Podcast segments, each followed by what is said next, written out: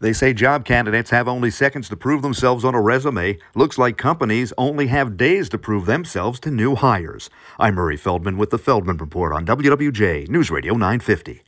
They say hiring managers can decide to consider a job candidate or not within just seconds of seeing their resume. Now we find a third of new employees are quitting in the first 90 days on the job, according to the site JobVite. A Robert Half survey found 91% of new employees are willing to quit in the first month if it's not what they expected or they don't like the company culture. That and being recruited by another company are the top reasons these new employees are leaving in record numbers. LinkedIn says it's happening most in tech, financial services, and professional business services.